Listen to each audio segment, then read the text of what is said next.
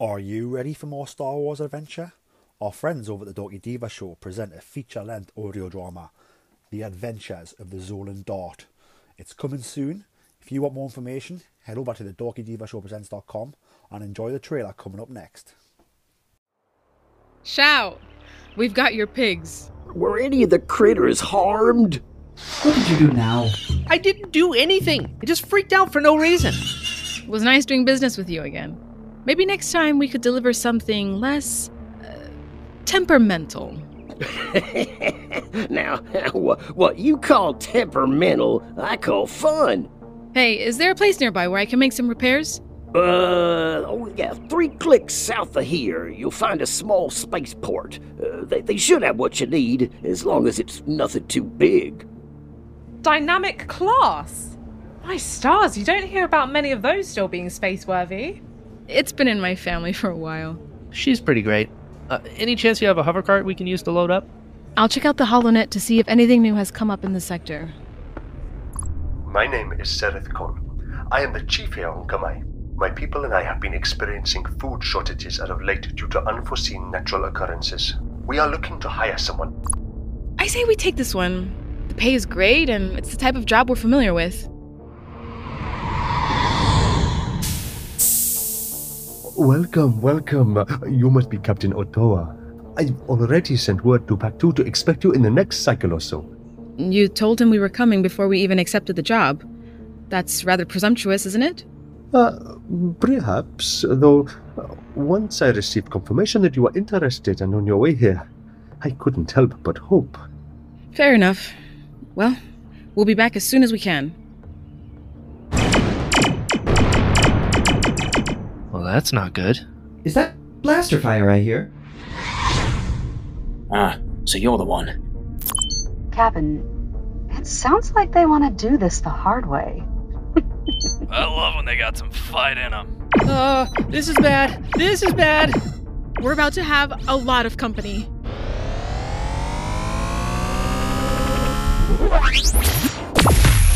I'll see you soon. Hi, this is Savannah, And this is Brian from the Dorky Diva Show, and you're listening to Star Wars, the best place for below average Star Wars.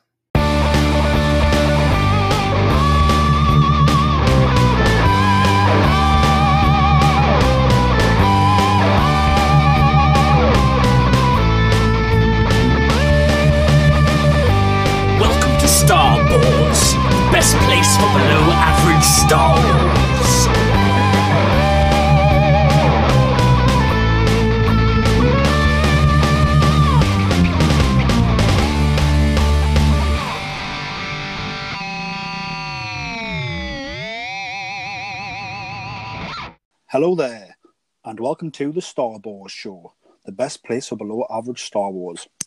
This is our first episode since the tragic passing of Dave Prowse. Dave died at age 85 and is a Star Wars legend. Dave, of course, played Darth Vader in the original Star Wars trilogy. I think the best words were said by George Lucas in memory of Dave. George said that Prowse had an imposing stature and movement performance to match the intensity and undercurrent of Vader's presence. He was up for anything and contributed to the success of what would become a memorable, tragic figure. George went on to say that Prowse brought a physicality to Darth Vader that was essential for the character. He made Vader leap off the page and onto the big screen. May he rest in peace. And obviously, for us in the UK, he was, of course, the Green Cross Code man, which I don't remember because I was too young for that, but he was essentially part of videos here in the UK that went out across all schools, um, teaching kids how to cross the road safely. Um, sort of a superhero type character. Do you have you seen those videos? Ian? I haven't, mate. No, I, I'm I'm more of the uh, the green head the hedgehog videos that we used to see. Yeah, so the, the hedgehog. So for those who don't know, the hedgehog was like a animated dancing hedgehog, which was also very cool. Um, that taught kids how to cross the road safely. But um, but before our time, uh, sort of before Star, I think it was before Star Wars. Yeah, um, he was sort of the Green Cross Code man, and he's a, a lot of people's generations go-to person of learning how to cross the road safely and being being aware of sort of the errors of the road.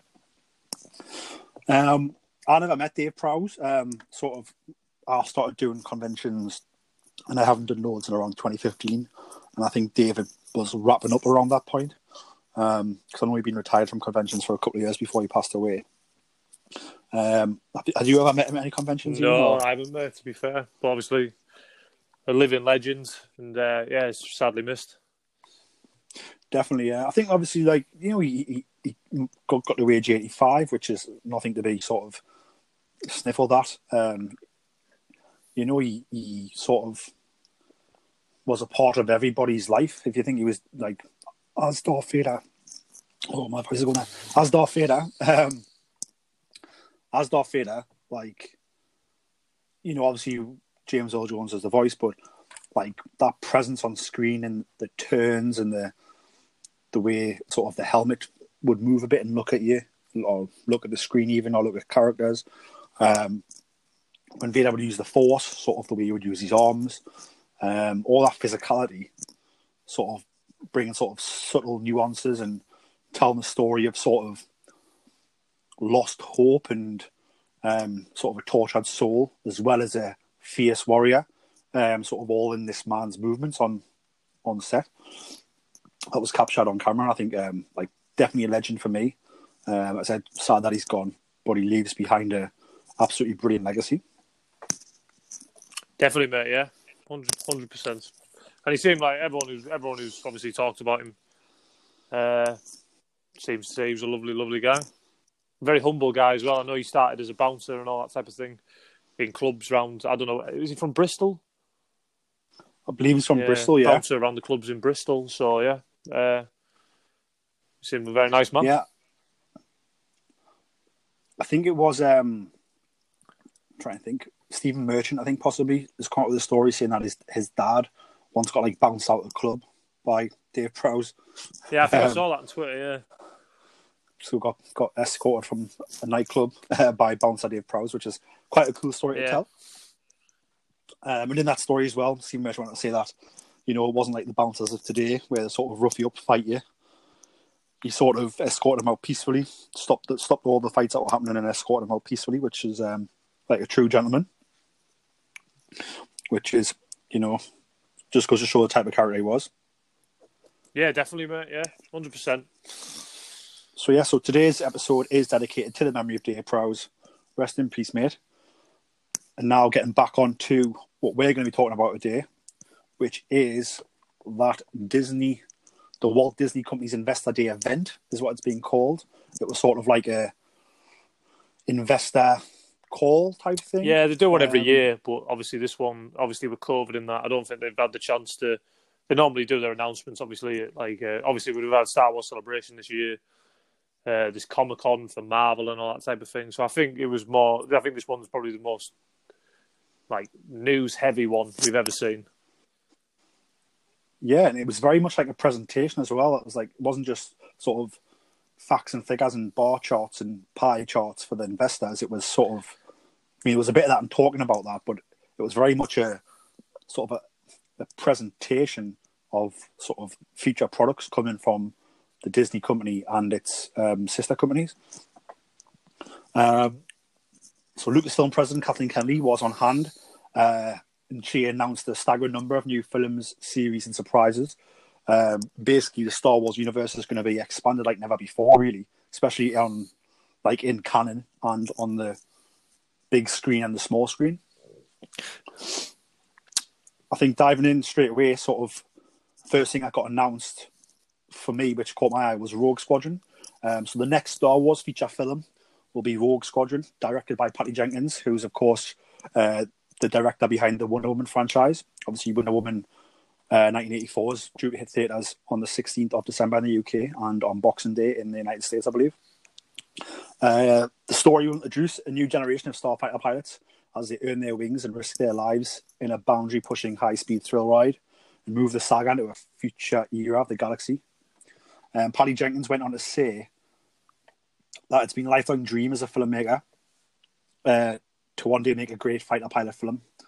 Um, as the daughter of a great fighter pilot herself, um, some of her best memories of her life are uh, seeing our father squadron take off in the F4s every morning and he- hearing and feeling sort of the awe-inspiring power and grace of like those fighter jets. Um, and sort of there's a cool video where she released on her sort of Twitter and Instagram where she's sort of rollerblading. She goes to her car and she's talking about you know her father and the memories of the jets taking off. Um, and then we see her sort of put a helmet on all of a sudden, and all of a sudden her overalls turn to red. And then she uh, starts walking towards an X-wing, which is a T65 X-wing, I believe. It is, yeah. And also in the logo for Rogue Squadron, which might not be the official logo, but the logo Lucasfilm used in the presentation is Rogue Squadron. And then in those words, I believe is a T65 silhouette. Yes, uh, I've seen people say everything. It could be a T70, T75, T85. But uh, obviously, we'll get into this in a minute. Like, obviously, with Kathleen Kennedy saying about the new era it's ushering in, there's a debate to see where this might fall on the actual timeline. But uh, we'll get into that in a minute. Like, but yeah, uh, I'm really surprised they're doing a Rogue Squadron film. I'm happy. Like, I think it's a, I think it's a, like a really uh, good idea. And uh, like, to be fair, like the one film I feel like they've got the uh, space combat right in the new Disney ones is Rogue One, and the last the uh, last the space battle in Rogue One is probably my favorite one. It sometimes like swaps with Endor in Return of the Jedi, but the space battle in Rogue One is absolutely tremendous. So if they're able to bring that onto screen for a full movie, then uh, but yeah, yeah, I'll be I'll be very happy. Yeah, I think obviously, I think yeah, like for me, that space battle in Rogue One is absolutely fantastic. Um, as was, I thought the space battle, although it's very short at the beginning of the Last Jedi with the bombers, was um, fantastic as well. Um, Not the biggest fan of that, to be fair. Not the biggest fan, but uh, we won't get to a Last Jedi type of thing. I just I didn't really like the bomber design, but oh, I can see yeah with the uh, the A-wings and the Tie fighters and the Poe Dameron stuff. I like that. I just I'm not the biggest fan of the bombers used in Last Jedi. But yeah, yeah, well, each each I know, yeah, but uh, that's the thing. In the Force Awakens, we got the uh, like the little battle at Starkiller Base, and then the Rise of Skywalker, we got the big scale battle, but it wasn't very. It wasn't very. Uh, what's the word? Intimate. No, it wasn't very intimate at all. Otherwise, as how No. was it? Um, it's just a case of he has loads of ships Yeah. Literally every model Um, we've got digitally, we'll just stick in this Yeah. fleet. I love the moment. Don't get me wrong. I love the moment of seeing all them ships, but it's not. It's like a. Yeah. It's like a. It's like an Avengers moment type thing, and uh, yeah. But even then, at least like, at least when you see those Avengers, you you've seen them in Yeah, other yeah. movies, so you've got that emotional attachment. Where this was like, we don't even know who's piloting all these. I know what you mean. Yeah. Um, so like, so that emotional connection sort of like Yeah. wasn't there. Um, but yeah, I mean, like for me, I get the feeling that obviously,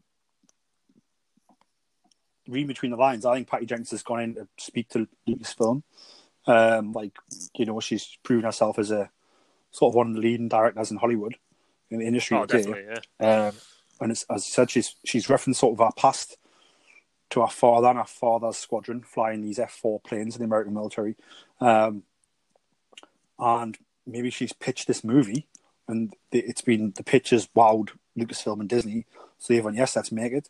Um, as for when it's set, I, I don't know whether to take Kathy's words of saying it's like a new era to mean a new era of canon or a new Yeah. era for Star Wars filmmaking. I tend to lean towards it's going to be after the Return of the Jedi, maybe. I just don't see them doing anything post Rise of Skywalker. Not yet, anyway. I just, I just think, I, maybe because obviously uh, when uh, Denis Lawson came back for Rise of Skywalker, so if it was going to be post uh, Rise of Skywalker, then he could be obviously be the mentor type thing like he is in the books. Obviously, he's the leader of Rogue Squadron in the books, which we'll get onto in a minute. Because uh, I'm just reading the tweet from the uh, author, you know, Michael Stack, Michael A. Stackpole, who, writ- who wrote the Rogue Squadron books, old in, in the old Star Wars Legends Day. I was just reading the tweet from there. Where'd it go? I can't find it now, but I remember it from the other day. It said, uh, "How do you gain so many followers overnight? Uh, have Luke have Lucasfilm announce a uh, Rogue Squadron movie?" So he had a little joke about it. yeah, Yeah. I mean, for me, I think like why would you need a Rogue Squadron when they told the story of the war now being over at the end of Rise of Skywalker? Um, for me, I think in that logo it is a T65, in my opinion. Uh, those engines are round on each wing rather than half a round in the later models, the T70 and onwards. Yeah, I, yeah, I definitely don't think Um, it's a, like a New Republic X-wing because uh, from because you on Star Wars Resistance we see the new X-wings, and I don't, I definitely don't think it's that type of X-wing. To be fair, Yeah. So uh, I honestly believe it's a T sixty five. So I think we'll probably and to call it Rogue Squadron. Rogue Squadron has a very specific meaning in canon of what squadron that is. the elite. Um, so yeah, so I've I've got a feeling that that is what it's going to be. Um, but I'm not too bad about that side of it. I think it's just obviously getting like a, a fighter pilot movie um, is is fantastic. Obviously, um, Rogue Squadron arrives in the theaters Christmas 2023. Um, is what they've said, and they've said that's the next Star Wars movie. Um, so I'm sort of glad we're getting like a. I mean, it might lead to a series of movies, but I'm glad we're getting a movie that's like not connected, sort of Yeah. thing. Like, I think it's going to be fun, fun to go and watch this movie. Christmas 2023. Um, and like I said, I can't wait to see some X-wings sort of taking out Tie fighters, um, taking out pirates, taking out Star Destroyers. Um, we're probably going to see some get blown yeah, up. um, def- so that, that could be I sad as well. Like, yeah, Um, I was reading a thing with uh, Patty Jenkins saying, obviously, I've just started reading the first Rogue Squadron book. I've never read it before, but uh, and she she has said she has gone on uh, to be quoted to say that the Rogue Squadron movie, although it will be a completely new story, uh, it will take influence from the books and the comics because they're one of the they're one of the most like highly regarded books and comics from the uh, old EU. So, so it's good to say she Yeah. might like use some of that stuff. Maybe use the, a few characters from them. I'm not quite sure, but it's good that they will have some part in these new films. Yeah, I mean, like obviously they'll, they'll, they'll pick and choose what, what fits and what doesn't. I mean, it's just it's just an idea, but I think obviously one thing it is canon, so they're going to have to tie into that sort of Rogue Squadron story that's in the new Star Wars run that started in 2015. Yeah, the uh, the comic. Yeah, obviously in canon, Rogue Squadron is named after obviously the Rogue One crew. Uh, Luke Skywalker, obviously, it's in one of the. I can't remember what issue the comic is, but he uh, he's talking to Wedge and he's like, "Oh, we need to we need to act a bit more off the cuff, like Erso." So and then he says, "Rogue Squadron form up." And then I haven't read the book yet, but then apparently, obviously, in Empire Strikes Back, there's Rogue Leader and there's Rogue Two. There's no Rogue One, and uh, they retired the Rogue One call sign, obviously in honor of the Rogue One crew. That's from a that's from a certain point of view in the uh, Empire Strikes Back book, which I haven't had a chance to read yet, but I have seen that online, which is a nice tie-in. I'd love to see like a tie-in, like some sort of mention of like the Rogue One crew in the film, and that's why it's named Rogue Squadron. Yeah, well, would be fantastic. Even if they just did it like in the opening credits or something, just showed you like a sort of a flashback to like what Yeah. happened, like during the Battle of Scarif, maybe. Um. So yeah, so I mean, for me, I'm excited about it. Uh, I think getting like a essentially a whole movie about fighter squadron in the Star Wars universe is is fantastic. Um, gets us away from the Force uh, and sort of tied into that sort of Jedi storyline, which even though the Mandalorian promised sort of to be something different, it, it's very much dialed back into the Force idea and the history of the Jedi, which I love because I love that. But I think this is going to be something different, and, it- and I think that's again what she means by a new era. Um, so I think, like, yeah, definitely, definitely exciting times, and um, I definitely recommend anyone who has- hasn't seen it go to Patty Jenkins' um, Twitter account and watch that video because um, I get the impression she made that herself because I don't think it went up. No, she released it dot com or after they announced, and they've obviously Star Wars have retweeted it since. But uh, she announced it on her social media as soon as uh, Kathy Kennedy obviously announced the uh, Rogue Squadron movie. And yeah, you are right; it's an awesome movie, and I've heard she doesn't do projects that she doesn't believe in. So for her to truly believe in this, I think it'll be awesome. Yeah, definitely. I think um, I think she's pitched it. They've been wowed by it, um, and I think like very obviously, excited. Um, obviously, her dad, her dad was a, obviously she covers it in the video. Her dad was a fighter pilot in the U.S. military, and he died in service to his country. So obviously, it's it's a it's a very important film for her. Obviously, she's always wanted to make one to honour her dad. So if she's putting all this effort and she's got that behind her, I think it'll be amazing. Definitely. Um, so they've announced that that will be the next Star Wars movie, which means that the untitled Taika Waititi film is now being sort of, I wouldn't say pushed back, but it's now no longer the next movie coming out. Um, what they have said is that the, a brand new Star Wars feature with acclaimed filmmaker and Academy winner Taika Waititi is in development. Taika's approach to Star Wars will be fresh, unexpected, and unique. Um, his enormous talent and sense of humour will ensure that audiences are in for an unforgettable ride. Um, for me, I think obviously because of COVID, Thor 4, Love and Thunder, is well Yeah. behind. He needs to finish that up for the Disney company first. So I, I think it's just a case of um, because of that, we're going to have to start your movie late, and that's not a problem. And here we are with a project from Patty Jenkins that's wowed us. So we'll go ahead and green light, green light that because she's wrapped that Wonder Woman movie. It's coming out soon. Uh, I don't believe she's signed on for Wonder Woman 3. So, uh, and even if she was, it Yeah. would come later, probably after whatever next Justice League movie is, if they do one. Um, so yeah, the Taika, not really any news for the Taika, I just that it's still coming. There was, yeah. Um, So, and, he's, and just sort of that he's he's going to get, I wouldn't say free reign, but they're going to allow his sense of humour and sort of his style and approach to come through the story, which is very exciting. Yeah, the only thing we saw from it was obviously the logo, which was a blue and pink Star Wars logo, which is interesting. Obviously, very, very Taika Waititi style. Uh, and uh, we also saw an image behind Kathleen Kennedy of like a planet, and it looked it was all multicolored and all that type of thing. But it had it looked like I can't remember what they're called.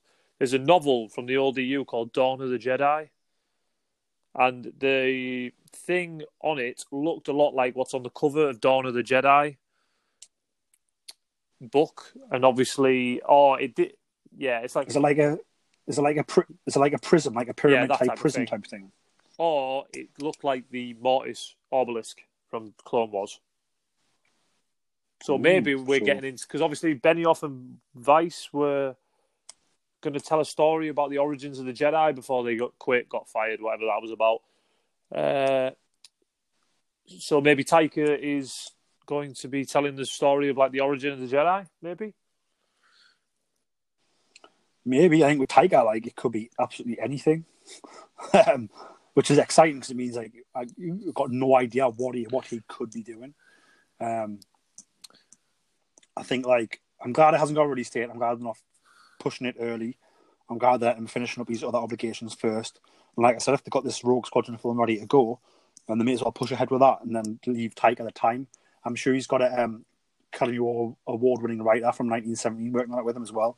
Um, so it gives them more time on the script and then more time in pre-production as well, which is fantastic. Yeah, definitely. Obviously, yeah, like I said not a lot to go on with that, but uh, it was uh, it was uh, really funny. I was looking on Instagram the other day, and he put up a uh, like a picture of the Star Wars announcement, and he wrote, "What uh, as a long time fan of Star Wars, I'm so angry about what I'm about to do to ruin it," which is pretty funny because. Yeah, because literally, Oh, uh, yeah. whatever whatever anyone does, there's a section of the fan base who'll think it's ruined Star Wars. So it's good, good to see he has a sense of humour, which we all know he does. Definitely, I think definitely like taking a shot at like the fandom Yeah. menace there as well, like sort of saying like look look like it's just people making yeah, Star Wars. people aren't gonna. There's certain, there's certain, there's a certain selection of like the fan base that just don't seem to like anything. Yeah. Yeah, So moving on from that, we had Obi Wan Kenobi. Um, so last August at the D23 Expo, Lucasfilm announced the return of Ewan McGregor in the iconic role of Jedi Master Obi Wan Kenobi for a special event series on Disney Plus. It's now officially titled Obi Wan Kenobi. Um, we got the logo, which is sort of a cross between the um, the Yeah. old prequels text in the middle with the two lines above and beyond it. And I also noticed the eye on the logo is the Kenobi lightsaber handle, which is very cool. Um, so yeah, so it's officially titled Obi Wan Kenobi now. Um, the series begins ten years after the dramatic events of Star Wars: Revenge of the Sith, uh, where he faces greatest defeat.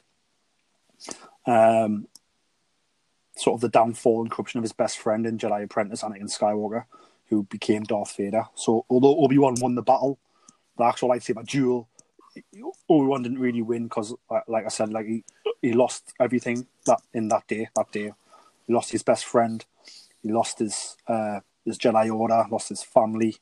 Um, the galaxy lost its sort of freedom and Let the greatest enemies Um, control the galaxy. Yeah. Um, so obviously this series is directed by Deborah Chow, who obviously did a great job on Mandalorian season one. Um, and also she announced that uh, Hayden Christensen will return as Darth Vader. Um, and she used the words, "This will be the rematch Yes. of the century." Um, so, I mean, I'm very, I'm glad that it's got a title, Obi Wan Kenobi. I would have seen that title, love it. Yeah, um, I'm glad it's not called like Obi Wan Kenobi Chronicles or or I'll I'll get onto Uh, that later because there is one show that got announced that should have the word Chronicles in it, but we'll get onto that later. But uh, yeah, the Obi Wan Kenobi one, yeah. Yeah. and then I like um, sort of um, glad that Hayden Christensen is coming back. I've been wanting him back since um, Yeah. since the sequel trilogy, really, he, to come back as sort of a force ghost, a voice. Um, and I think like whether he's going to be a physical presence or not, I thought having him back for this series is brilliant because Obi Wan will probably spend a lot of time thinking about him. So whether it's in flashbacks or Obi Wan's thoughts, he would be picturing Anakin Yeah. Skywalker, Darth Vader. Um, so we're probably hopefully going to get some of that, and then also if we actually get him physically as Darth Vader as well, that is again like a double whammy for me. Yeah, I have so to believe awesome. that they wouldn't announce him to come back if they were just going to have Vader in the suit.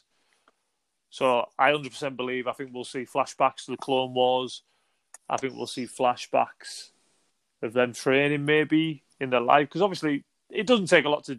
Ewan McGregor's aged really well. Hayden Christian, if with a bit of makeup and his hair and like the old Clone Wars style, it won't take a lot to make them look like they did in the prequels.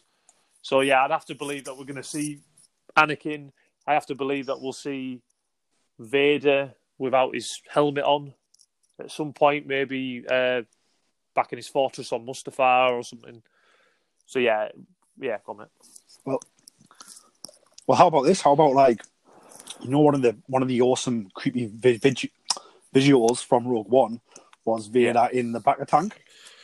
So what if we get a similar sequence, but it's like Hayden Christensen Vader in the back of the tank, getting his suit on before he flies off to meet someone yeah, hundred percent. Yeah, I have to believe that we will see Hayden in the makeup all scarred up and that. Obviously, Darth Vader's not a happy Yeah. guy, so I think we might see some scenes with him without the helmet on. Like, obviously, we know what about, but obviously, yeah, I have to believe that. Yeah. So definitely. So for me, I want I want flashbacks to Jedi Anakin. I want Darth Vader wrecking shop like he does in Rogue One, and then I also want a Vader unmasked Yeah. scene as well with Hayden. I want all three. I'm being greedy. I want all three. I've seen the I've seen a rumor, obviously, that Vader will be a villain, but there'll be also another villain, and it'll be a, a group of clones led by Commander Cody. Apparently, Temuera Morrison signed up for the Obi Wan Kenobi show.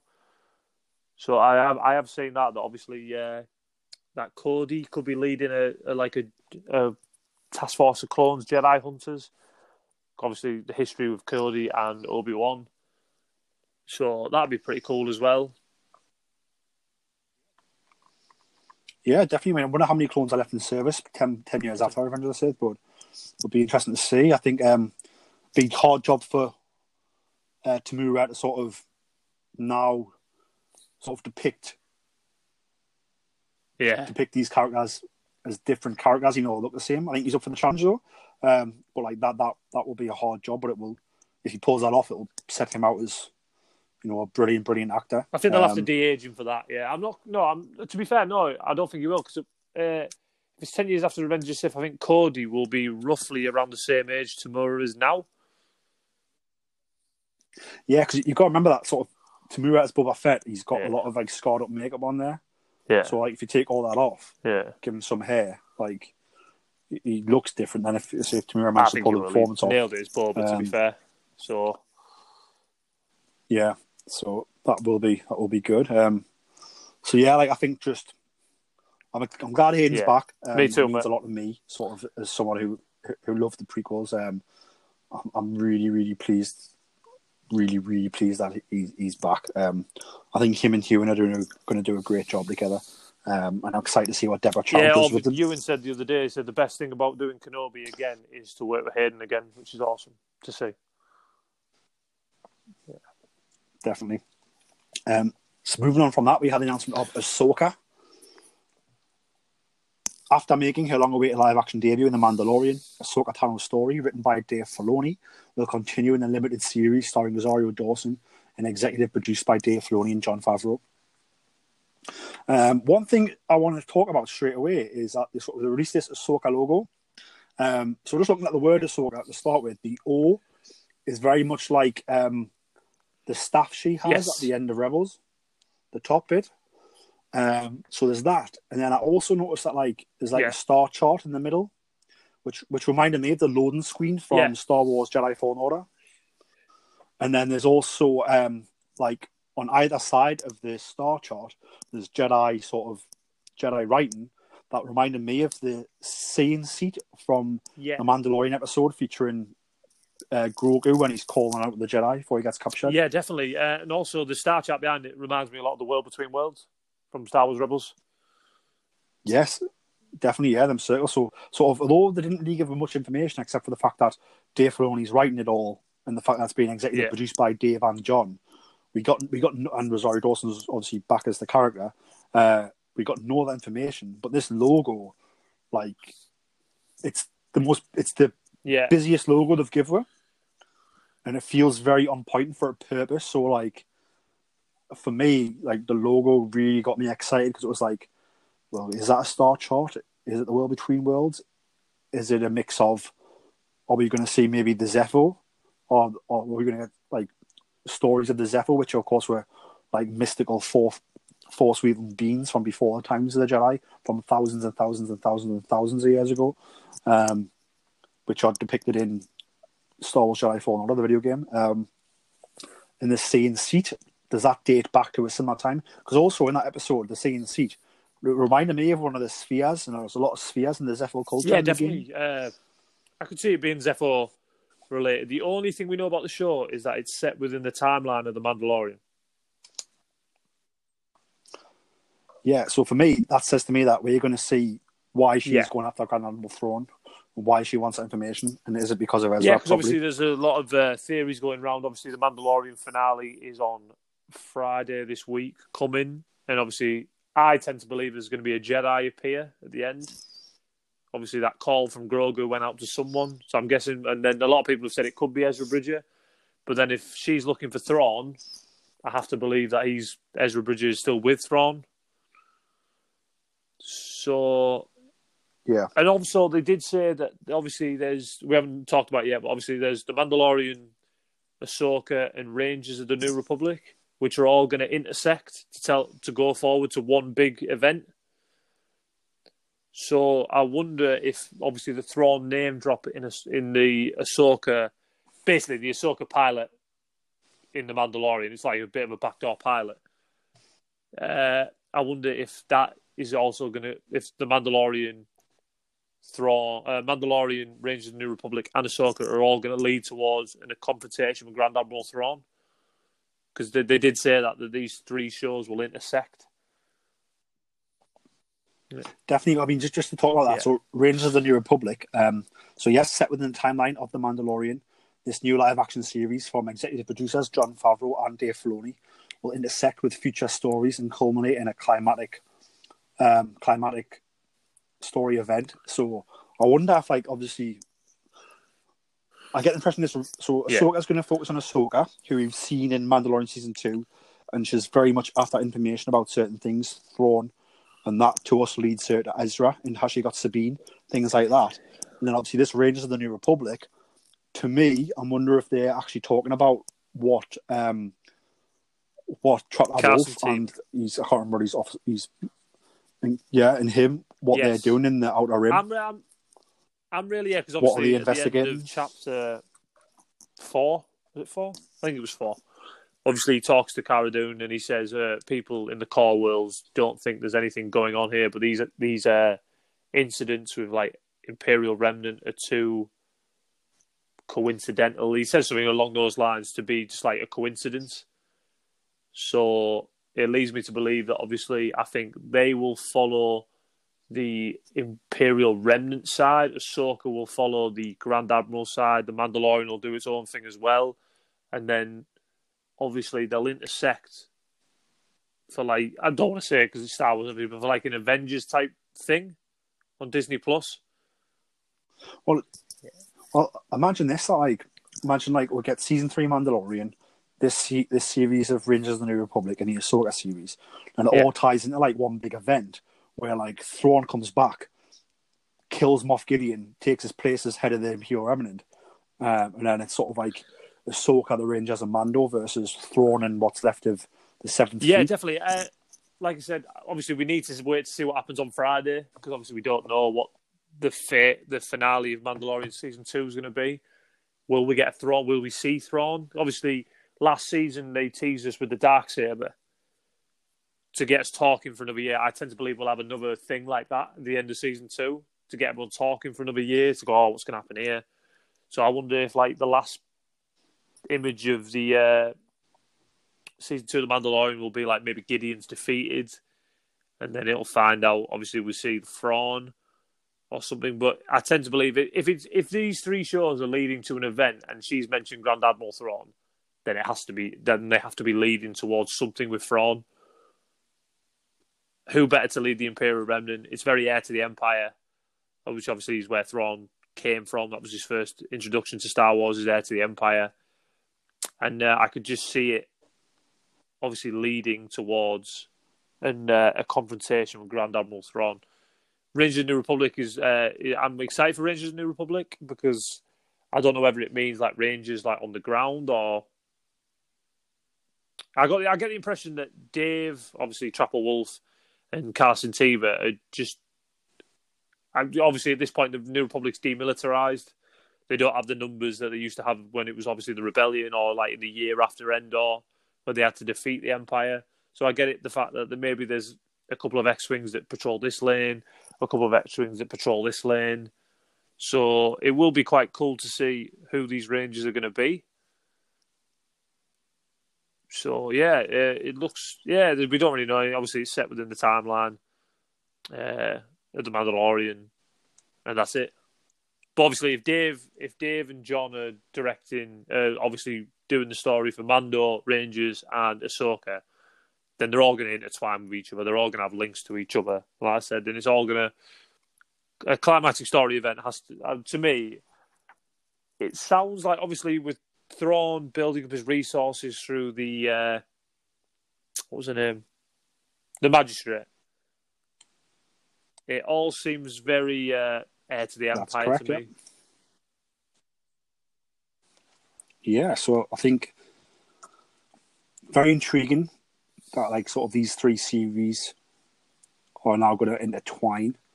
Um, I think for me, I probably wouldn't be that bothered about this um, Rangers in the New Republic, but because they've said it's going to intertwine and it's there for a reason to sort of tell a wider story of what's happening in the Mandalorian, and then it's going to coincide with the Ahsoka and Mandalorian coming together. I think like it's now very Yeah, exciting all of a sudden. Um, and like I said, depending on what happens in Mando at the end of the season, which is this Friday, um, our theories could be very different. Yeah, hundred percent. It could all change by Friday. Friday, we'd be like, "Oh, we were wrong." Yeah, or we could have even like even wilder ideas because of what happens in in that yeah, episode. definitely, yeah. Because like I said, they tease us with the dark saber at the end of season one. They're going to tease us with something else to get us talking for another year. Because obviously it's another year. It'll be a, this time again next year. We'll get Mando season three. So yeah, very exciting. Uh, like I said, there was uh, obviously the Netflix shows for Marvel. There was Daredevil, Iron Fist, Punisher, and all that type of thing. They led to the Defenders. So it, I'm guessing it's that type of thing. Yeah, yeah, I think so. Um, I, I definitely agree with that. I think um, it's going to be very exciting. I mean, even if it doesn't even lead to a series, but leads to like a movie, that's like probably wouldn't end cinemas, but like maybe a, sh- or maybe just a four part television drama Yeah. that ties them all together at the end, like a A special bit like event. the Clone Wars, the last four Um, episodes of Clone Wars, that was basically an event. Yeah, definitely. And, and they've done Plus- it so well with Clone Plus, it's so Dave and Jon, so they'll, why wasn't it like I do it said, again? along with Patty Jenkins for Rogue Squadron. Excuse me.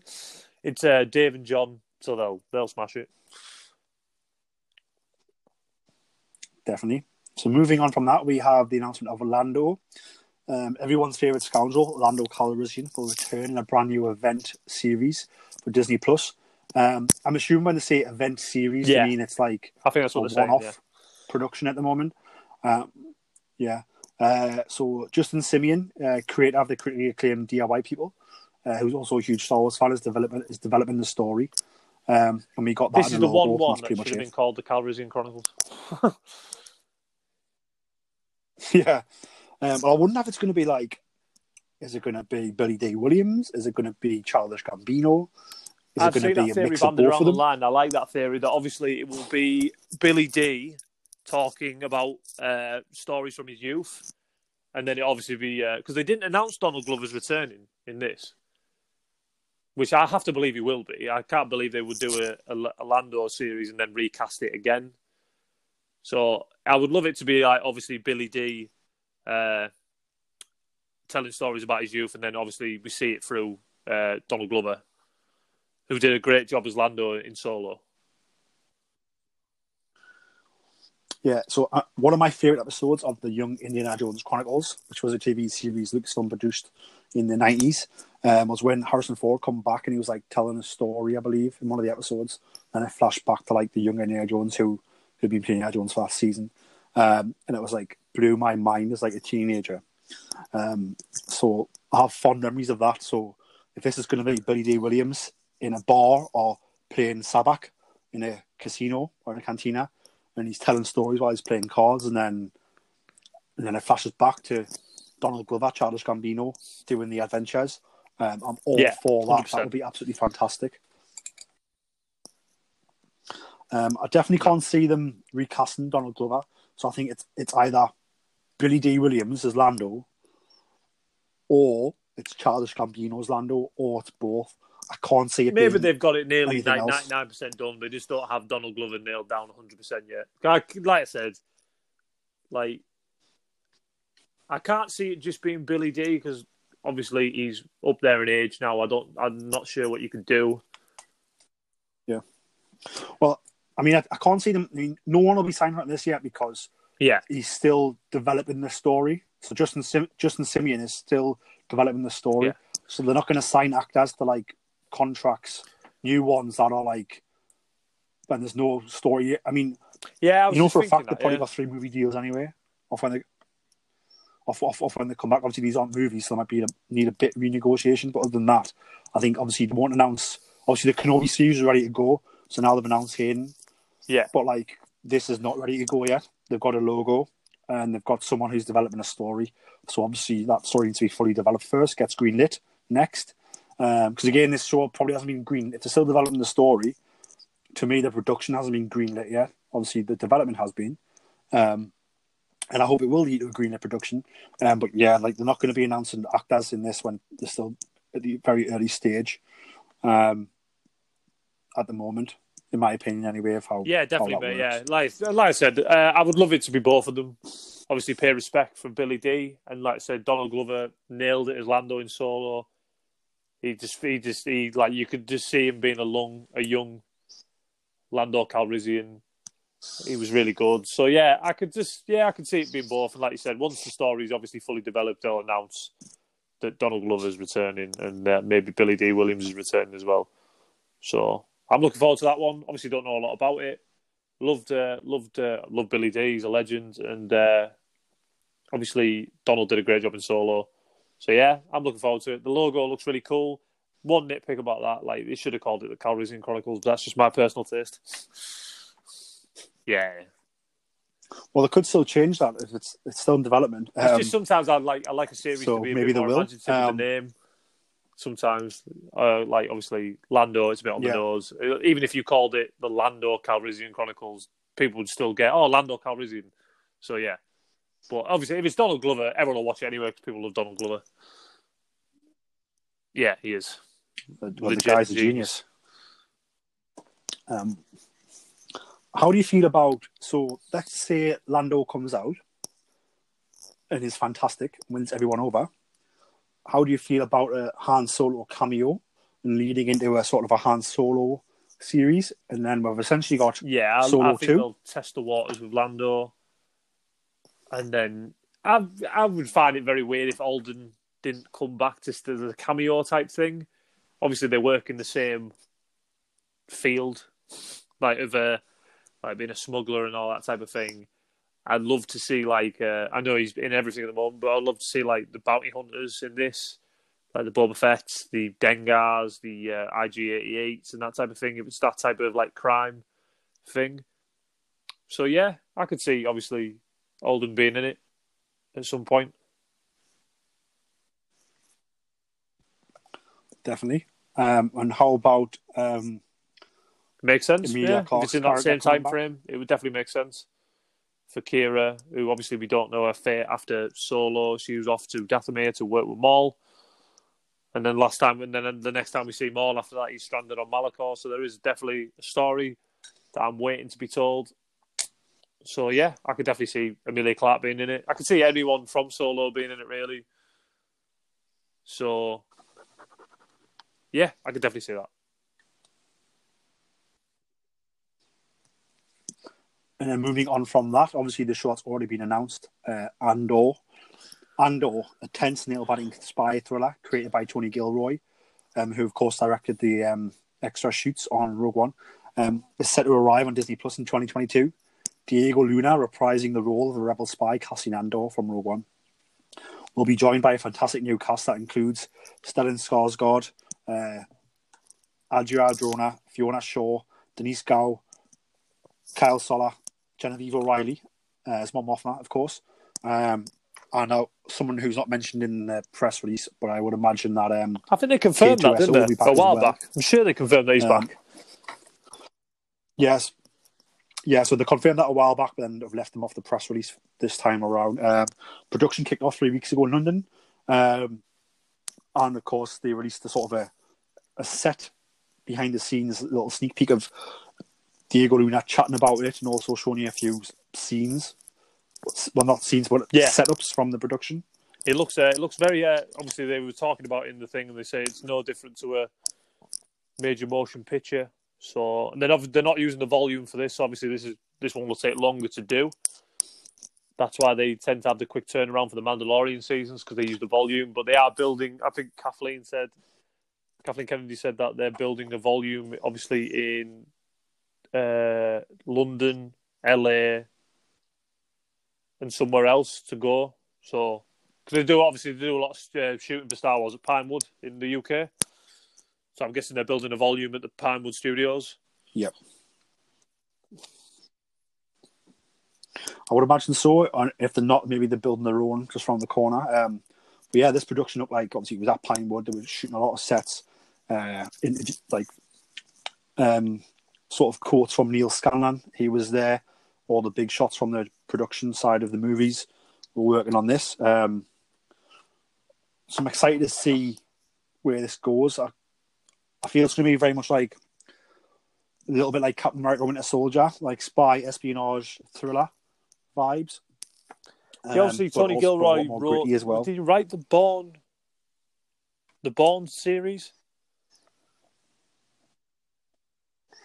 I believe he wrote So the there you go scripts. then, yeah. yeah. he was part of the writing team on the movies.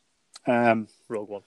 and obviously he was also, like I said, he, he directed the reshoots on Rogue One, um, on that one as well. So he sort of very knows Definitely, yeah. knows these characters very well.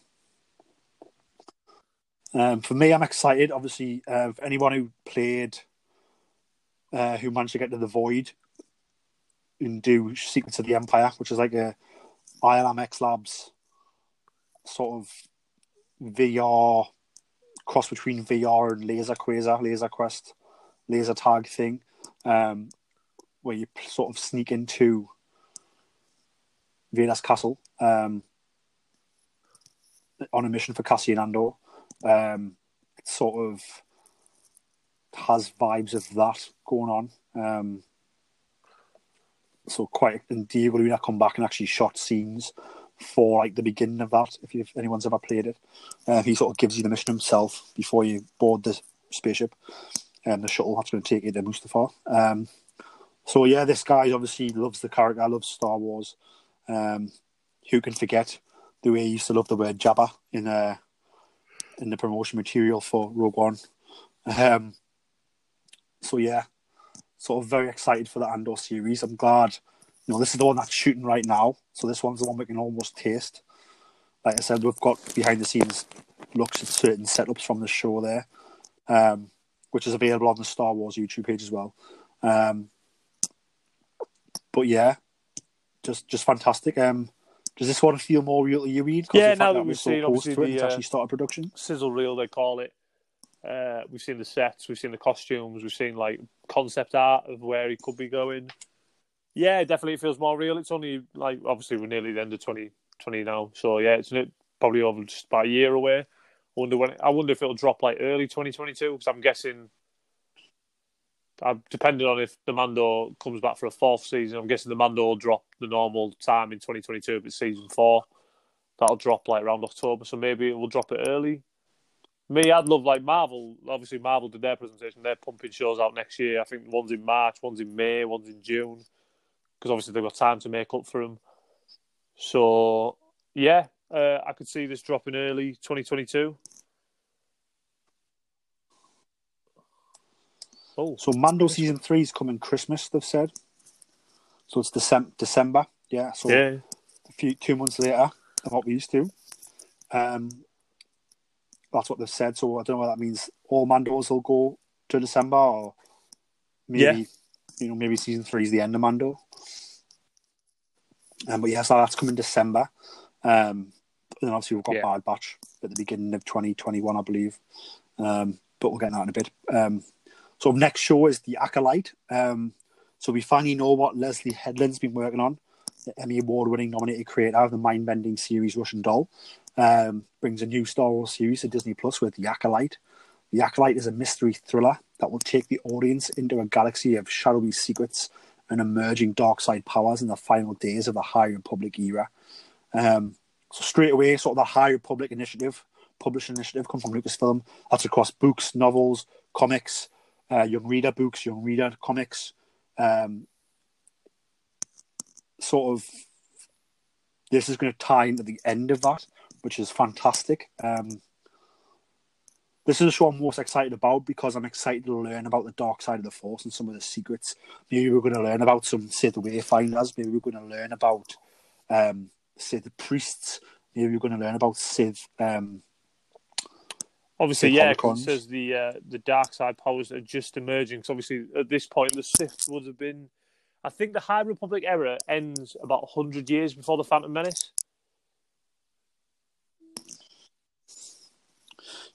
yeah, so I, I'm, I'm of the yeah, belief 'cause that obviously we get the line the in Jedi the think the uh, Sith are Phantom Menace still. from Ki-Adi-Mundi saying uh, the Sith have been extinct for a millennium because obviously it's about a thousand. It's a thousand years the Sith have been quote unquote gone, even even though they've obviously survived and they've been been working in the shadows for a thousand years Yeah, they're just hiding. to uh, have their revenge. So yeah, obviously I could see it. yeah, The acolyte. Obviously, I think they said a while back it's obviously going to be a female-led show. So maybe the acolyte is the Sith Lord of the time, and maybe she takes on a young, well, maybe not young. I don't know. Obviously, I don't know how old he lives. But obviously, we might see Darth Plagueis in this point because obviously, if it's hundred years before the uh, Phantom Menace, and we could obviously get a bit more Darth Plagueis in canon. I have to believe we'll see Darth Plagueis at some point in the show. But this show really intrigues me. Like I love dark side stuff. We don't obviously get enough of it in uh, Star Wars. All very hush hush. We got a bit of it in Rise of Skywalker. We've seen bits and bobs in Rebels and that type of thing. But I love a show dedicated to the dark side. Is really cool. And uh, I'm sure they said a while back it's obviously going to be like um, hand to hand combat type of thing. yeah. So I wonder if these acolytes are going to be using Yeah. like um, Teräs Käsi maybe using some martial arts, um, which would be fantastic. Um, for me, I'm glad we don't know much about it, but what the what they have revealed has got me very excited. Um, like I said, dark side artifacts and the secrets are very appealing to me. We don't get a lot of them, but when we do, they're done really well. So, for example, the Clone Wars arc, where we learn about um, Sifo Dyas, um, when they find his crash ship and his lightsaber, and they begin to investigate. Um, Yeah. when Yoda goes to Moraband, um, in his final arc, um, in Rebels, like I said, when Ezra and Maul are at the temple and manage to open it up and steal the the the, um, the Sith holocron. Um, and then again in Rise of Skywalker, we're diving into sort of the this idea of the Sith Eternal and of the Wayfinders. Um, so it's been dealt with very sporadically, but the little sprinklings we've had have been really, really sort of juicy, and we want more of it. And hopefully, we're going to get a lot more of it yeah. in this show. Um, so I haven't said when that's coming, but I mean, if that's the next Yeah, series to come, when. like that'll be absolutely be fair. fantastic. It doesn't really have a date. So like she was like the third series announced, wasn't she? Obviously we didn't know what it was, but obviously we had Mando, we had Andor, and then they announced that Leslie Headland was working on a show was like the third thing announced. So for me, I hope it comes out that way. I yeah, hope that's the one yeah. after It's uh, the get. one that's intrigued me the most.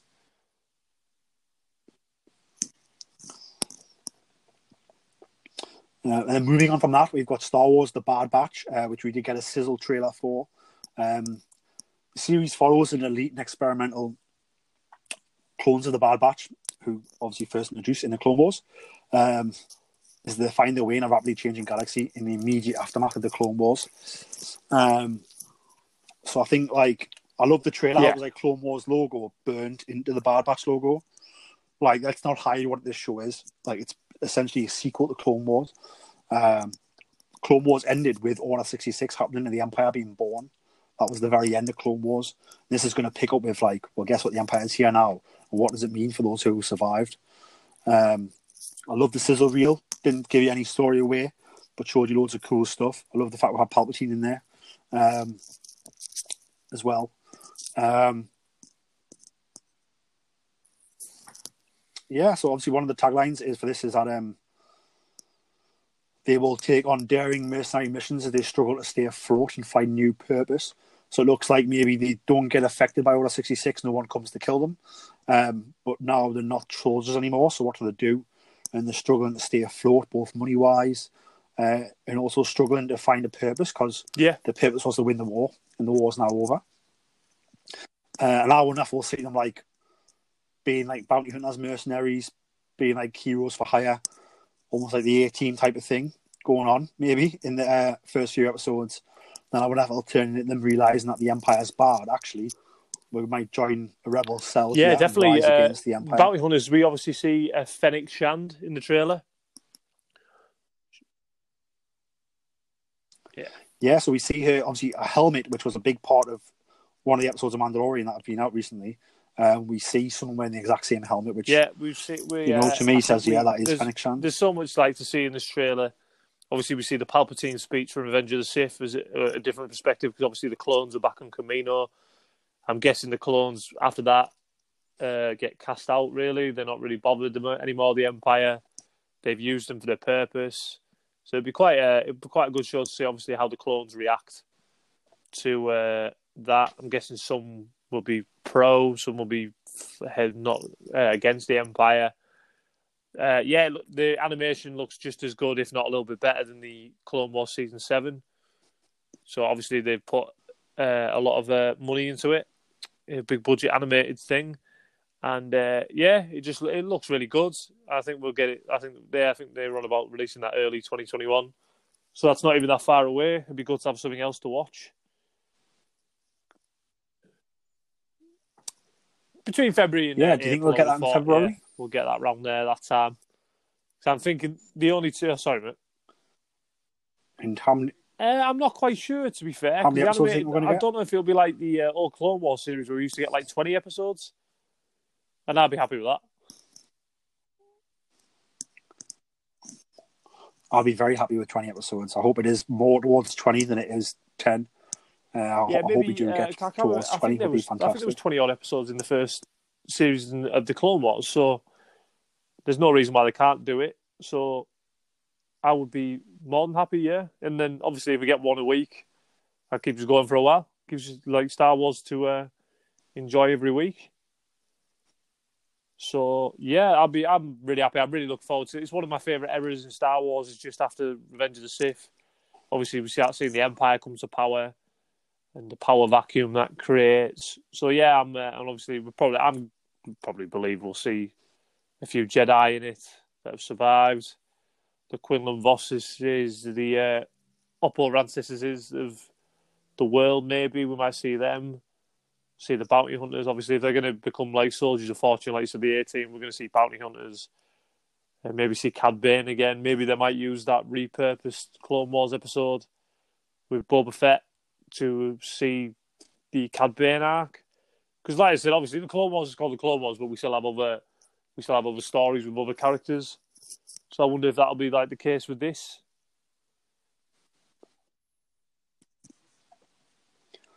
I think so. I think we want to see a lot of other characters. Um, yeah, I'm, I'm very excited for it. Um, the next one is Star Wars Visions, presenting all new creative takes on a galaxy far, far away. Star Wars Visions will be a series of animated short films celebrating Star Wars through the lens of the world's best anime creators. The anthology collection will be will bring ten fantastic visions from several leading Japanese anime studios, offering a fresh and diverse cultural perspective of, to Star Wars. Um, so I, I love the idea of this. I would like a collection of ten movies, um, not necessarily long movies, but like short, short animated movies, um, and it could be about anything, any era of Star Wars, is my understanding.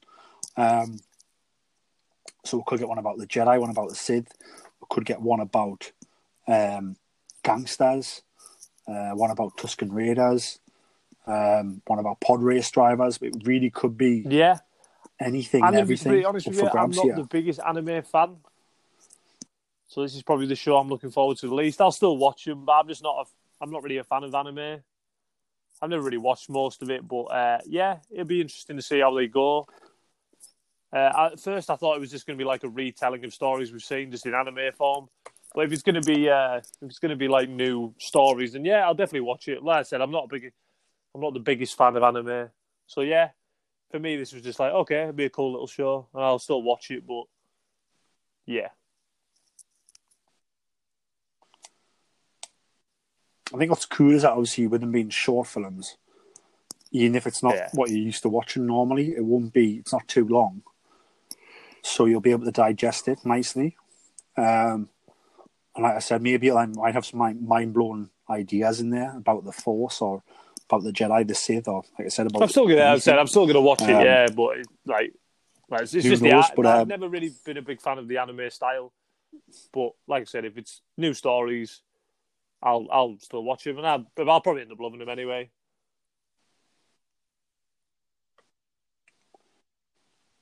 Yeah, for me, sort of the description reminds me of a bit of like the idea behind, um, from a certain point of view.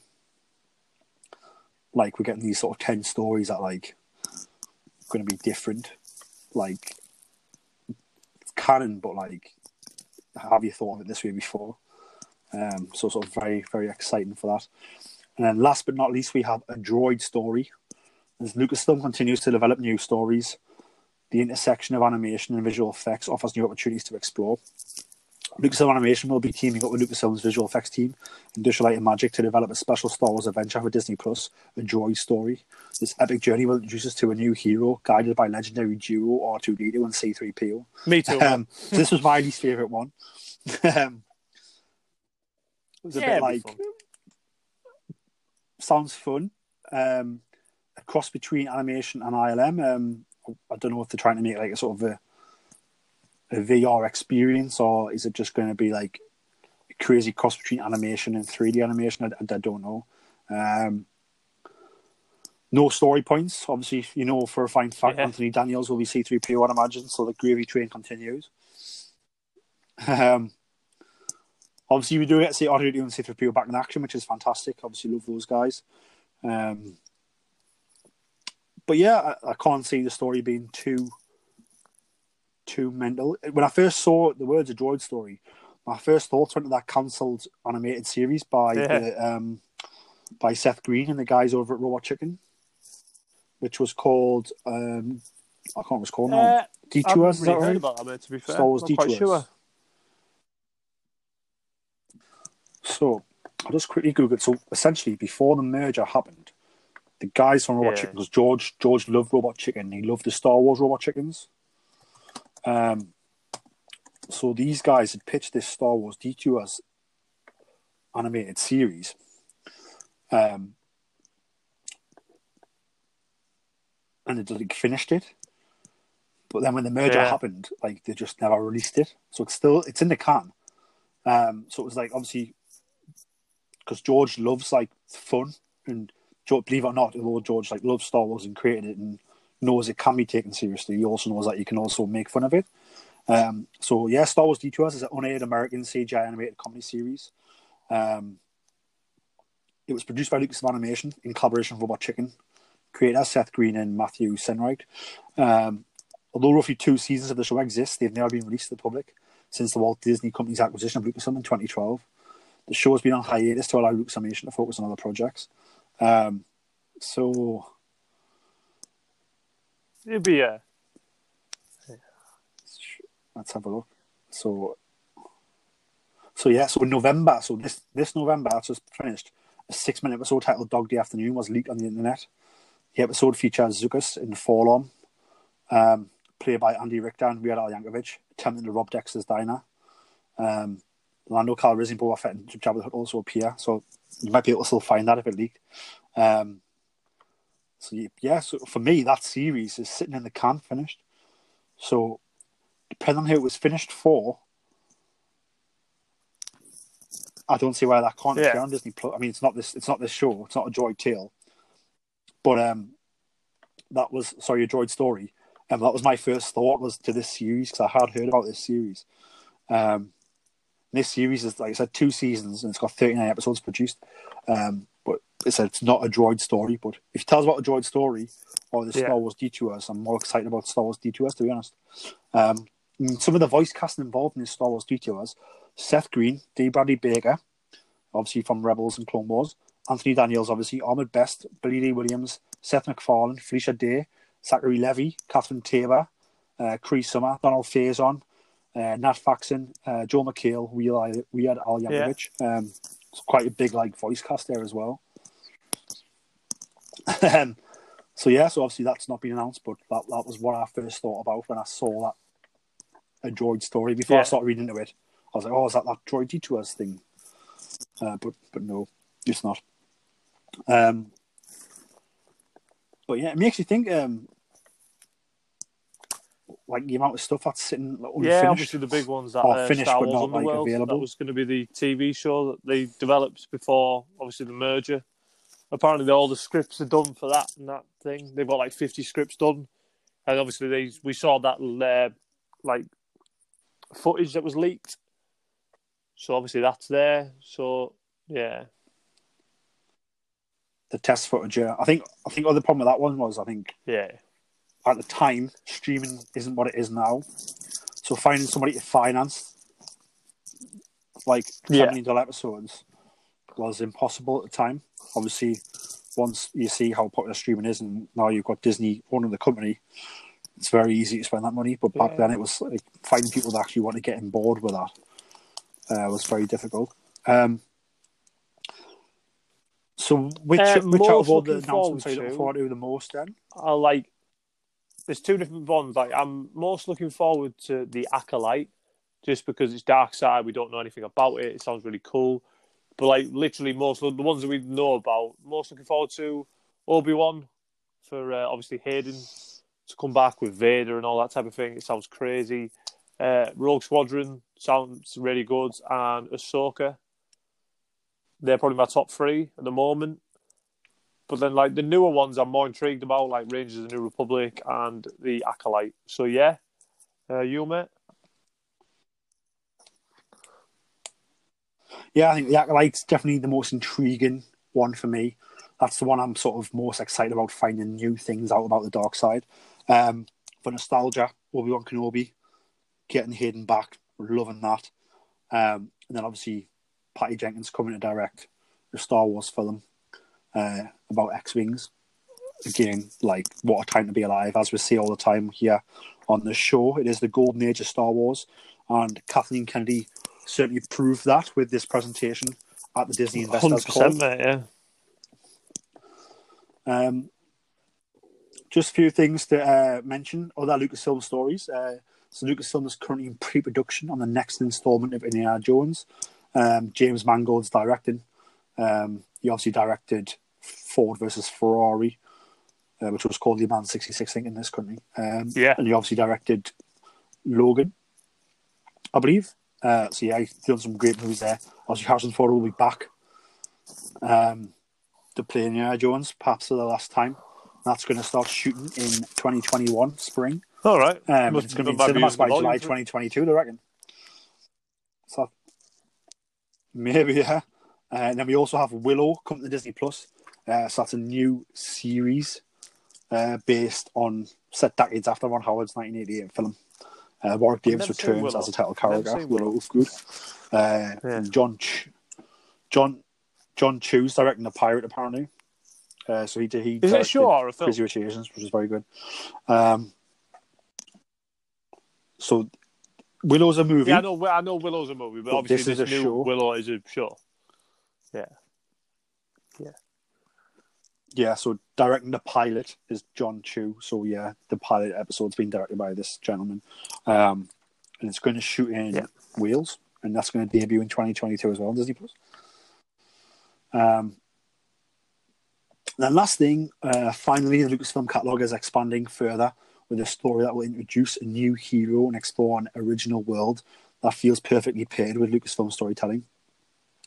Um, so it's based on a best-selling novel, Children of Blood and Bone. The story will center around a young African girl's heart-racing quest to restore magic to her forsaken people, um, the Magi. Um, Lucasfilm will partner with 20th Century Studios uh, for this upcoming of age adventure. Um, so yeah, good to see Yeah. sort of the not just doing Star Wars. Obviously, we love Star Wars, what about Star Wars? But good to see that. You know, George when George had Lucasfilm, yes, it did Star Wars, but it also did things like um, obviously Indiana Jones in our production of Lucasfilm. Um, so was there was a I can't Oh, remember what I've it's called no now. idea. It was like a World War Two fighter movie. Um, what was it called? Red Plains or something? I'll quickly Google it. Red Tails. Um, so yeah, Lucasfilm produced a movie called Red Tails in 2012, um, and it's about um, the Tuskegee Airmen um, in the African American United States Army forces um, during World War Two. Um, so yeah, good to see that like they're still broadening the company and doing things that aren't just Star Wars. Obviously, another one that George did, George is very proud of was um, Strange Magic, which sort of was finished just as the merger happened and is available on Disney Plus now, I believe. Um, yeah, and that's actually directed by Gary Rydstrom from from Lucasfilm. Um, yep. Um, so yeah, it's good to see this still following in George's vision of like not just obviously a lot of Star Wars, which is great for us, but also not just Star Wars. Yeah. You know, a fantastic storyteller is a fantastic storyteller. So if they've got these fantastic storytellers in the company, and that's not just writers, directors, but that's also from um, concept artists to graphic designers to creature concept people um, to the sound guys. Like they're all brilliant storytellers, so they can tell great stories in all Yeah, different kinds of mediums saying and that there's all different times of the worlds. three Star Wars animated shows that are in pre- that are in pre-production, but obviously haven't been announced yet. Apparently, one's a High Republic animated show, and then there's uh, two more that apparently, and there's apparently another couple of Star Wars live-action projects that are in pre-production. Or like apparently the Boba Fett one is happening; they're filming it now. So why they didn't announce it, I don't know. But apparently there is a Boba Fett show coming.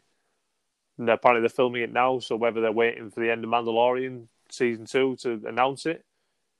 But there is other stuff coming as well that obviously wasn't announced. So yeah, it's an exciting time.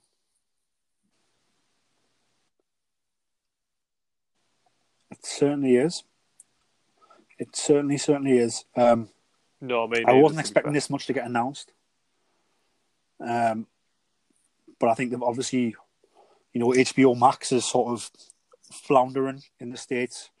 It's got its critics who don't like it. Um, and I think Disney Plus is saying, let's strike while we can. We've got all this content in production. This is going to be the Marvel most premium well. streaming service you can get. Yeah, so I think like that they're, they're coming with the big guns. Um, Well, they've already got they're they're coming to sort of take over. 86 million subscribers, and it's only been going a year. That's not bad. definitely not bad, mate. 100%. Um, yeah. My worry is I just hope they don't put all the Star Wars stuff under like yeah, probably will price come one tier. day and we'll all and win, but we'll pay it. it. That's the thing with Disney. We'll all pay it. Well, 100%. Well, I'll tell you what, I'll definitely rather pay it because remembering And back to our days here in the UK, the Mandalorian season one, where where we No. yeah where we didn't have access, um, wasn't good. And like I said, I, I always said I would I would pay over the odds for it, and I said certainly certainly will. Um, yeah. Um, any other news stories Nothing I can think of, mate. Or any other fair. I'm Wars just things uh, chat about? having a think now. No, I think we got all the news we can handle this week. To be fair, yeah, obviously, you listeners out there, uh, do not worry. We are very aware that we are behind on our The Mandalorian season two review shows. Um, mad. just, Yeah. I think both our works have been quite crazy, haven't they? Ian? Um, lots of overtime going on, lots of long shifts Lots going on. screaming into your the pillow to bills. try and not murder people Um, you work with. So, yeah, yeah, certainly, definitely, mate. Um, definitely. Um, the siege. So yes, I think our last quite- yeah, one we we had like reviewed said, the was finales this week. Siege. yeah, it'll be fine. So I think we're behind three episodes. Yeah, but when that, that one airs will be four. But we are working on getting those reviews up for everyone. But we made the decision today to talk about the new series that were announced because we thought that was more sort of breaking news. We wanted to talk about them, so it was exciting. Um, rather than trying to fit Yeah. like four reviews or three reviews into one episode. The Bo Um, got any new Star Wars merchandise, goes live at nine go? o'clock on Star Action, mate. So I will be pre-ordering that as soon as nine o'clock comes round. It it looks Oh, sick. So I, I've just seen the figure highlighted by JediNews.com, Yeah, but but I didn't. Uh, the picture yeah. looked brilliant. I want the double check figure. that. I've I looked didn't on realise it was going live sure tonight, though, so thank you for the heads up on that. that it goes live tonight on the because it's up on the site, but obviously there's no tab to order it yet. But uh, yeah, I think let's double check now. I'm just going on the face. I wish they had a Twitter page. I hate Facebook. But uh, let's have a look. Yeah, because there there's a few more going live. So, yeah, we're going live today, yeah, six hours ago. We're going live tonight at nine pm. So yeah, obviously this wave has the Bo-Katan Black Series figure, but then they're doing the uh, like from the Vault ones, which will be a Shore Trooper from Rogue One, a Hover Tank Trooper from Rogue One, and a Tusken Raider, obviously from A New Hope, The Mandalorian, Attack of the Clones, everything. Bo-Katan, yeah, same, yeah. That's what I'll be. That's what I'll be going for. I probably just want But uh, Bo-Katan. I've had some. So I've had some. Speaking of Star Action figures, I've had two deliveries recently. Um, so I got three series from the Gaming Greats Black Series line. I got um, Jedi Knight Revan from Galaxy of Heroes. He's a beautiful figure in the white robes. Um, I got the Electro Staff Purge Trooper because Yeah, he's like my worst enemy in the game, Jedi Fallen Order. So I'm glad I got him, and I also got um, I'm going to pronounce That's right, this wrong, mate, so that's you right. save us. Uh, Darth Nihilus Yeah. from Knights of the Republic, and he's his mask looks sick, and the de- the detail on his robes is fantastic as well, and his lightsaber hilt is like almost majestic, Sith-like. Um, haven't seen it. Uh, I can't remember Knights the of the Republic but the, the figure's two, divine. So I I've think got those three. from. Um, so yeah, so I mean the figure's sick. I love it. Um, so I got those three from Star Action Figures, and I got another delivery where I, which were all Clone Wars related. So I got the Mandalorian Loyalist. So he's a sick Mandalorian. He's got the double blaster, double blasters. He's got the Mandalorian armor on. He's wearing the blue jumpsuit similar to Jango. He's got the jetpack, and we've got the um, 332nd Ahsoka's clone trooper. So it's like the 501st, but with the Ahsoka helmet. Yeah. It comes with two blasters, one of the like the heavy blaster and the short blaster. Uh, the detail on the helmet's beautiful. And then I've actually got obviously Ahsoka Tano herself from Clone Wars, where she's wearing the um, sort of grey blue Mandalorian jumpsuit, which has the Mandalorian that one, to be emblem, sort of that, sort of I don't know how you describe it, that that shape, that shape, that shape in the middle with the two blue Yeah, I've got that lightsabers. So they, that's all right for me, and they all look fantastic. So I'm just trying to think if there's anything else I've got. yes, I'm, I'm really really happy. No, to Um, be fair, we're in a bit of a book drought at the moment. The High Republic starts next month. I've already got Light of the Jedi ordered, which obviously a lot of uh, Star Wars YouTubers are reviewing right now. The embargo lifted today or yesterday, and they're all saying it's really good. Uh, so I've read the first eight chapters of that because they released the first eight chapters because obviously it was supposed to be out in August. So just to build hype, they released the first eight chapters. I've read up to chapter six because I don't really want to read all the way through because then I feel like I've already read like ten chapters by the time it comes out. But uh, yeah, they're they're coming out next month, and they uh, from what I've heard from everyone who I uh, like, uh, obviously the YouTubers I like and respect, that they're really good.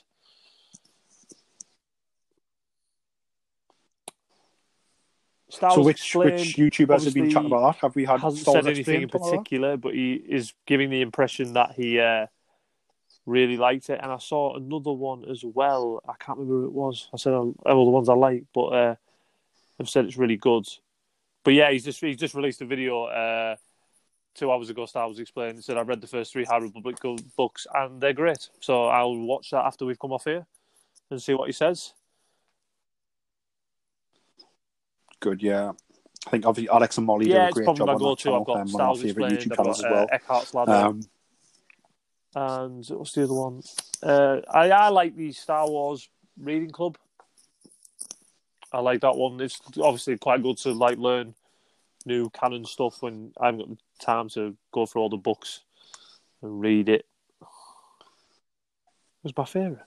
you haven't mentioned your favourite, Oh right, yeah. And, uh, never mind. I got that. Mike Zeroh. Yeah. No, I'm just thinking it was my favourite. No, yeah. Sorry, I couldn't. I couldn't Zero. resist that one. I'm sorry, mate. Old, old fucking Johnny bullshit himself. I've already get some Stay hate for that, mate. Zero. fair, That's our advice. Yeah, I was just looking through his videos before we came on, and like every one is just Yeah. absolute nonsense. YouTube, yeah, because you could just.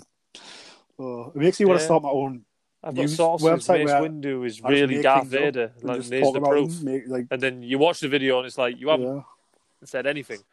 But yeah. it obviously works for the guy. Can't fault that. Big YouTube account. Yeah, big, big, Yeah. uh, big, big Suppose- clicks, loads of I clicks. suppose it's not hard to make up content when you're Clicks just making likes. stuff up. To be. Clicks equals cash. Yeah, definitely, mate. Um, that brings an end to our episode, then I believe. Um, like I said, guys, um, thanks for tuning in. But hoping to get those Mandalorian reviews coming up soon. Um, just in case I find the time. I am on Twitter, Um, Instagram. Uh, Ian, where can people find you on uh, social media? Star Wars Ian, all lowercase, and uh, that's where you can find me, mate.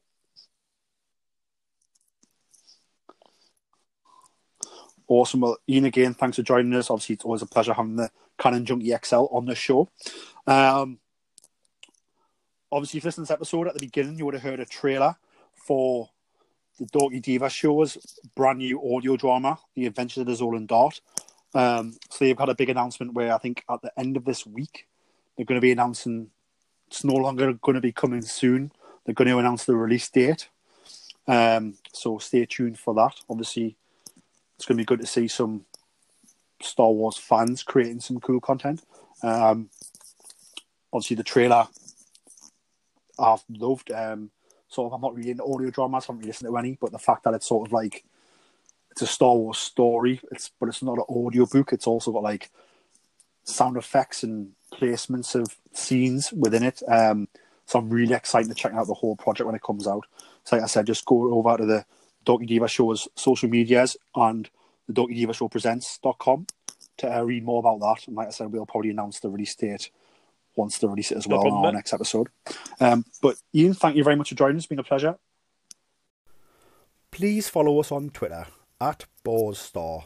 That's at B O R E S S T A R. And on Instagram and Facebook at Star Wars Podcast.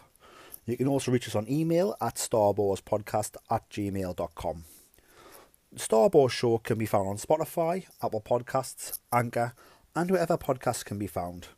Please give us a like, subscribe, and don't forget to leave a five star review. May the Force be with you.